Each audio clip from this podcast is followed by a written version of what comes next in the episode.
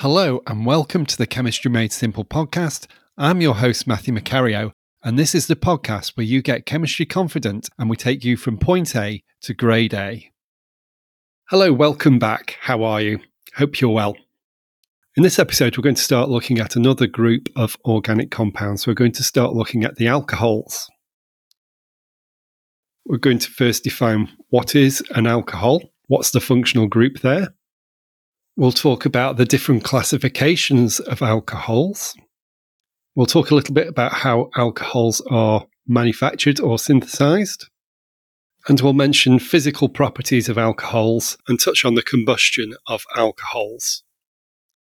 So, first, what is an alcohol?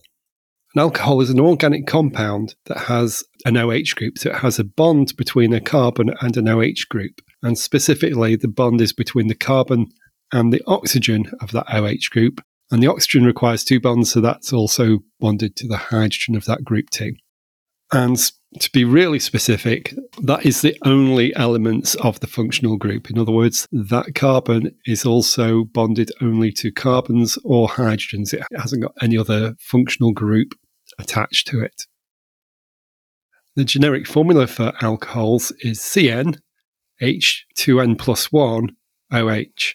And N in that case is the number of carbon atoms in the molecule. So, for example, if there are two carbons in the chain, then N is 2. So the formula would be C2H5OH because that fits that formula where N is 2.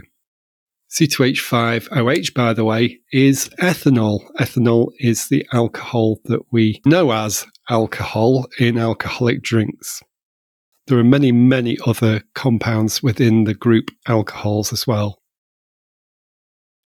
So, the next thing we were going to do is to talk about the classification of alcohols.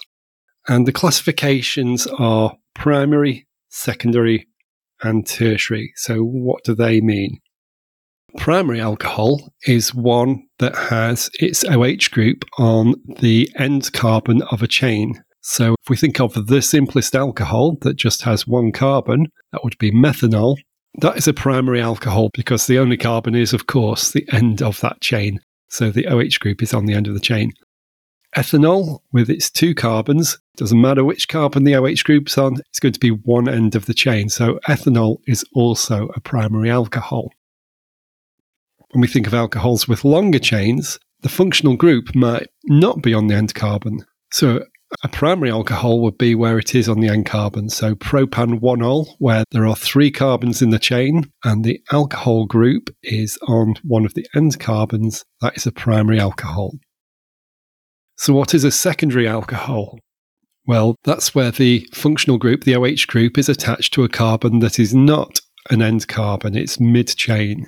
So, if we had three carbons in the chain, and the OH group is on the middle one of the carbons. So we have propan 2-ol. That would be a secondary alcohol.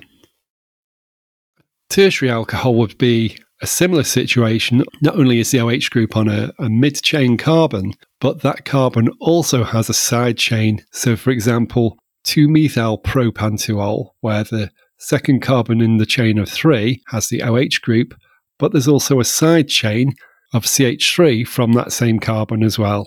So that carbon is effectively attached to three more carbons plus the OH group. It's a tertiary alcohol. Why are primary, secondary, and tertiary alcohol classifications important? Well, it matters when it comes to the reactions that alcohols undergo, and we'll talk about that in an upcoming episode.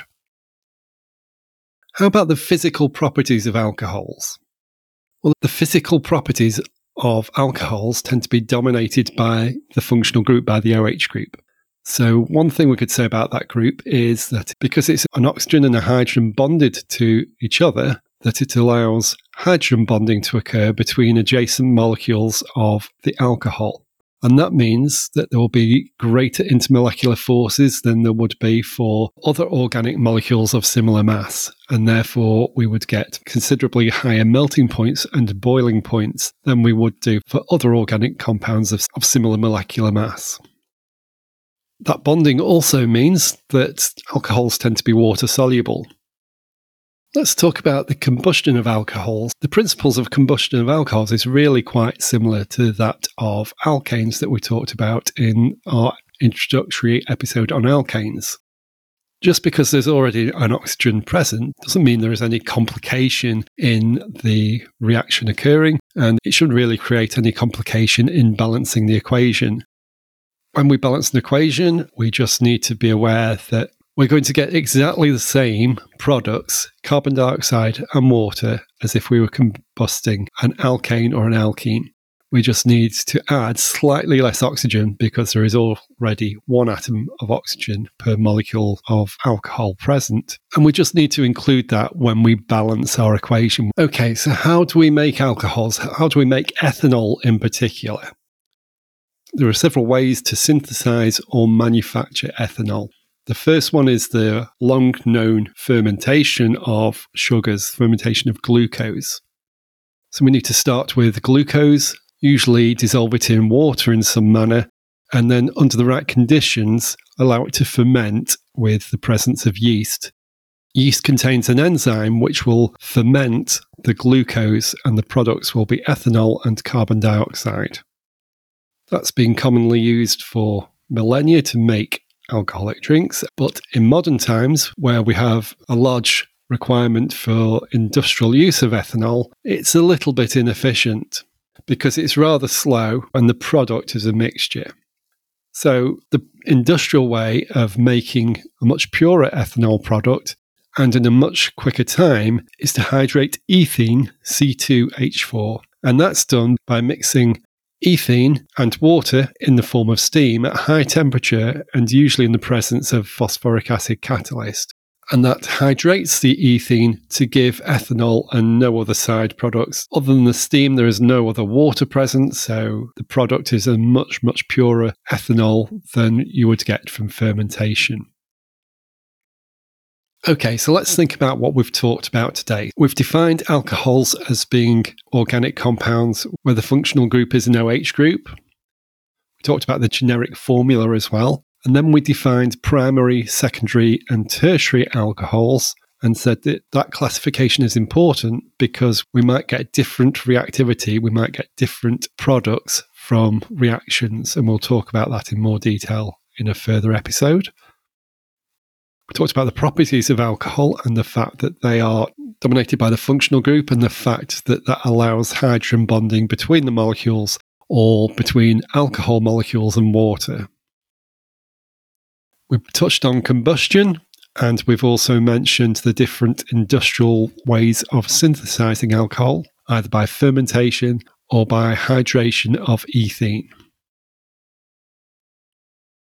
Well, that's all for this episode. If you've got any questions on this topic, I'd be delighted to hear from you. The best way to get in touch is to come over to the podcast Patreon community at patreon.com slash chemistry made simple. And I'm very happy to answer your questions there. You'll also be able to find me on Instagram at chemistry made simple. Thank you for listening to this episode. I hope you found it useful. And if you have had value from it, do consider visiting our Patreon community at patreon.com slash chemistry made simple, where you'll be able to ask deeper questions about this topic and get more support for your studies too. So I look forward to speaking to you again in the next episode. And until then, do look after yourself and goodbye.